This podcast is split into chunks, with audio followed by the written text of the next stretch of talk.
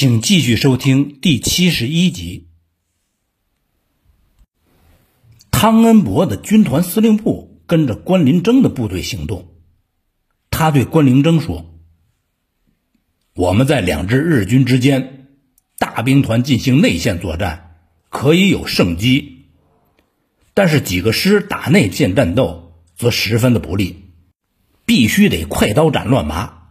最好的办法是跳出内线，然后对日军进行反包围，这样也可以集中使用火力。”关林征说道：“这也就是意味着台儿庄里的守军要再顶上两天。”汤恩伯说：“给孙连仲一个成名的机会。如果现在按原计划立即打到台儿庄，前面不能保证全歼赖谷支队，后面同样不能保证堵住坂本支队。再推迟两三天，等赖谷支队筋疲力尽的时候。”可以一击而成，取得最大的战果。就这样，在四月一日的凌晨，汤恩伯军团主力没有直下台儿庄，而是从赖谷支队和坂本支队中间跳了出去，随后呈弧形在外线反包围日军，一点点的收紧。从战术上来讲，汤恩伯的做法没错。随机应变是一个优秀指挥官必须具备的素质。有问题的仅仅是整个台儿庄地区，就他一支中央军，其他的都是杂牌军。所以，本来就谁都不服的汤恩伯更加独立自由了，没把自己的作战想法和行动计划告诉李宗仁，导致李宗仁认为汤恩伯是畏敌不前。觉着自己指挥不动汤恩伯。关于打仗时汤恩伯独立自由这一点，并非仅仅出现在鲁南战场，这几乎成了辨别他的一个标志。在外人看来，汤恩伯打着打着就自己玩了，他不管其他部队了。出现这种情况，除了上面说的汤恩伯的部队是骄兵悍将以外，还跟他喜欢打运动战有关。汤恩伯是痛快了，但是李宗仁难受了。战后，汤恩伯军团参谋处处长苟吉堂说道：“汤军团长敏捷的处置，我们从研究战史的眼光来看，是那样的切合时机。这一正确而快速的处置，是我们在台儿庄会战胜败的主要关键。”作为汤恩伯的部下，当然有美誉的成分，但这也是白崇禧的观点。对于在台儿庄战中汤恩伯的表现，白崇禧用了四个字：灵活适宜。扫荡报记者胡定芬跟着汤恩伯军团采访了三天，在一篇战地采访中这样写道：二十天之内，汤恩伯军团。在抱笃固台儿庄百余方里的地区内来回走了八次。具体的说，最初渡过运河向山地迂回，进攻郭里集、义县、枣庄；其次由山地迂回到台儿庄东北侧袭击敌人之后路，再次迂回到红山、兰陵，腰击沂河西岸向西增援之敌。最后依旧迂回到台儿庄东北侧袭敌之后路。这是汤恩伯擅长和推崇的运动战，但也有不少人对这种打法不认同，认为汤恩伯手里掌握着五个师、七八万人，光来回跑了，起到的作用不大。汤恩伯在接受《扫荡报》记者采访的时候解释。敌人的装备比我们占优势，故不宜迎头顶上，更不宜集中兵力来死守一地，而应该在运动中争取主动攻势，不时的打击日军的侧背。不过也不能指责李宗仁，因为台儿庄取得大捷之前最艰难的时刻，李宗仁并不知道孙连仲那边。到底还能顶多长时间，也不知道汤恩伯的作战想法和行动计划。作为战场上的最高司令，他完全有理由郁闷，有理由抱怨汤恩伯。就这一点来说，认为李宗仁沉不住气，完全是事后诸葛的做法。打到三四月之交，台儿庄内守军跟庄外池峰城师部的通讯联络中断了。在庄内情况不可知的情况下，孙连仲派第三十师的一个团增援台儿庄，在庄外这一天晚上组织了敢死队，营长武德厚担任队长，手下四十名战士，除了两名机枪手外。其余每个人身上带着八枚手榴弹，腋下再夹着一箱。部队是西北军的底子，所以每个士兵背后都有一把大砍刀，另一只手则拎着上了刺刀的步枪。武德厚是一声令下，队员们由西门飞奔进入台儿庄内，他领的任务是夺回日军占领的西北角阵地。什么叫敢死队啊？首先当然是不怕死，在报名的那一刻就必须有赴死的准备。但如果仅仅是去死，那还不是敢死队。敢死队的终极使命是完成任务，所以说到底，让每个队员拥有一种决死精神才是最重要的。因为在这种精神下，一个人会爆发出超人的力量。完成平时不可能完成的任务。当然，武德厚和他的队员们没有想那么多，也不可能想那么多。他们唯一想的就是用这几十条命把那个阵地换回来。在进入台儿庄之前，武德厚见到池峰城，池丰城只是告诉他日军控制了庄内的西北角。但是，当进了庄子以后，武德厚分兵两路向西北角搜索前进，倒下两名队员后，他才吃惊的发现，日军早就分散开了，几乎每个院子里都藏有他们幽灵般的身影最少的藏着一个，通常是两三个。于是，整整一个晚上，武德厚带着敢死队员打起了竹屋战。好在日军兵力分散，可以各个击破。用武德厚的话来说，进一个屋子把敌人歼灭后，再上另外一个屋子去。就这样，到天亮的时候，残余的几十名日军重新被压缩到了西北角的土围子里。在接下来相持的一天里，日军收集了不少的家具，当然不是要卖废品。而是做战斗掩体。有人说了，那这玩意儿管事儿吗？您还甭说，到底是管点事儿。因为那个年代的家具都是死沉死沉的，一个个的都是实木，没有什么三层板的。又过了一天，在机枪没能压制住日军火力的情况下，虽然手榴弹照样发挥了作用。但是仍然不足以把阵地拿下来。这个时候，城外日军有增援的迹象。武德后叫队员潜上西面城墙，这是非常冒险的，因为这意味着要面对城外日军的子弹。日军好像在提醒中国的敢死队员不要太气盛，但不气盛能叫敢死队员吗？城墙上的十多名队员匍匐前进，用两挺机枪封锁住城外日军进攻的通道，随后把一桶汽油运了上来。没错，武德厚想用火攻。面对龟缩在死角，而且用一堆家具做掩体的日军，似乎没有比火攻更合适的了。蘸了汽油的棉絮被绑在木棒上。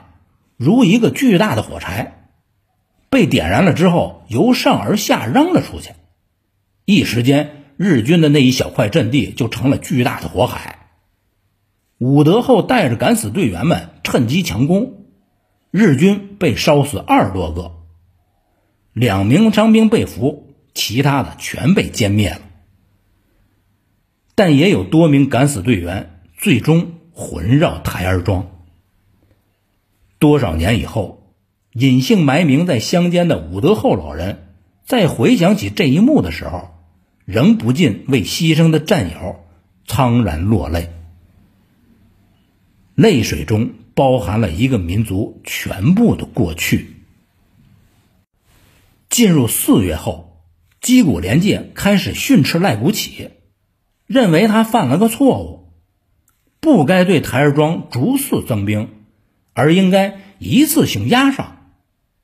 赖古起解释说，他不是不想压上，但有一支中国军队正在围攻易县，好像是汤恩伯的中央军。他没有更多的人手顶到台儿庄去。矶谷廉介一惊，立即就上报。汤恩伯枣庄撤围后，赖古起下令叫赤才八重藏的第十联队投入到台儿庄。但就在这个时候，又接到了情报，张自忠的部队出现在易县的东面。赖古起四顾不暇，就只好派第十联队主力。去警备张自忠部，这样的话，增援到台儿庄的第十联队实际上只是一部分，大约也就五百人左右。四月一号的当晚，孙连仲命令在庄外的第二十七师师长黄乔松亲自组织敢死队。黄乔松以二十人组成队伍，由外向内对日军发起了逆袭。敢死队的带领者，就中国这边来说，多为连长一级的，由师长亲自带队是以前没有过的事儿。日军渐渐就有些个凌乱了。第三十师的一个团也参与了逆袭。傍晚五点多钟，冲进庄子里边的时候有五百多人，转天早晨七点多出庄的时候还有不到二十人。台儿庄已经成为一个大熔炉了，而孙连仲和芙蓉真平仿佛两个工人，一下下的往这个大熔炉里边填人，填进一个连死一个连，填进一个中队死一个中队。日军在白昼强攻，中国军队在夜晚逆袭，一来二去，你来我往。上午，日军把中国军队逼至庄内的一角；下午，中国军队把日军打得连退三舍。打到最激烈的时候，池峰城下令把身后运河大桥拆除了，以求背水死战。此时，赖古支队的日子更不好过，因为他们的弹药将绝，补给线又屡遭拦截。连队长芙蓉真平已经开始叫部下控制每天的弹药打出量了。此时，中国军队的弹药仍非常的充足，沿途铁路站点停靠着一列列火车，除了不断供给的黑压压的弹药外，就是来自大后方的慰问品。光是来自四川的榨菜就堆积如山。台儿庄内外的日军进退维谷时。突然接到了矶谷连介的电报，内容是：本师团第十联队解除了对张自忠军团的警戒，主力已经撤回，现正与台儿庄外之敌接战。矶谷连介说的台儿庄外之敌，正是黄乔松的第二十七师。赤柴八纵藏的第十联队有一份战斗详报，里边写着这么一段话。研究第二十七师第八十旅自昨日以来之战斗精神，其决死勇战之气概，无愧于受到蒋介石之极大信任。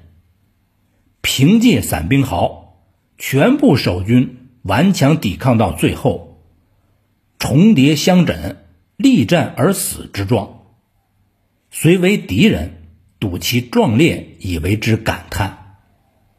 曾使翻译劝其投降，应者绝无。尸山血海，非独日本军所有，不识他人，徒自安于自我陶醉，更应以此为慎戒。这是来自敌人的赞美。在庄内，中日军队陷入了焦灼，庄外增援的日军和拦截的中国军队也已经全面的接火。台儿庄之战到了最关键的时刻，白崇禧、林蔚、刘斐等人视察完前线，回徐州跟李宗仁商讨最后的反攻问题。四月二号，日军再次突入庄内，并控制了东半部。此时，城内守军王冠武部和城外师部的通信得以恢复。王冠武的第一句话就是：“师长。”我快顶不住了。池峰城则给集团军的作战参谋打电话，说：“你的作战计划把我收拾的够呛，你不应该总是叫我打头阵。我的部队伤亡太大了，弹药也消耗太多，你不为我保实力，就太对不起朋友了。”对方听了就一愣：“池师长，您在说什么呢？”好了好了。有人要求守核心据点，想多杀鬼子，为此还托人向我说情呢。你倒好，反而想下来，好的很呢。我跟孙总司令报告，把你换下来吧。池峰城一听这个，马上就说：“哎，别别别，我就是抱怨两句嘛，还不让人说话了呀？千万别跟总司令说，否则他非吃了我不可。”这倒是也挺可爱的。或者说，这才是最真实的战地对话。没有完美无缺的形象，有的只是激战间最真实的人性流露。难道因为池峰城说过这样的话，他就不是台儿庄的英雄了吗？没那回事儿。参谋告诉池峰城，不要担心弹药不够用的，庄内有中国海军陆战队的一个弹药库。至少还存有八千颗手榴弹和二十万发步枪子弹呢。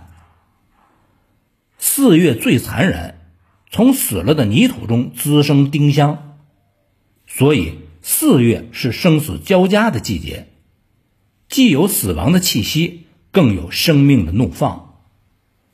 四月的战斗由激烈转为惨烈，为了对付日军的坦克。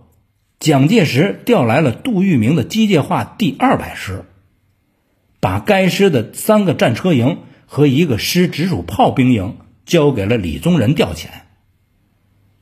这三个营，每个营有三十七辆战车，炮兵营则有十八门当时最先进的战车防御炮。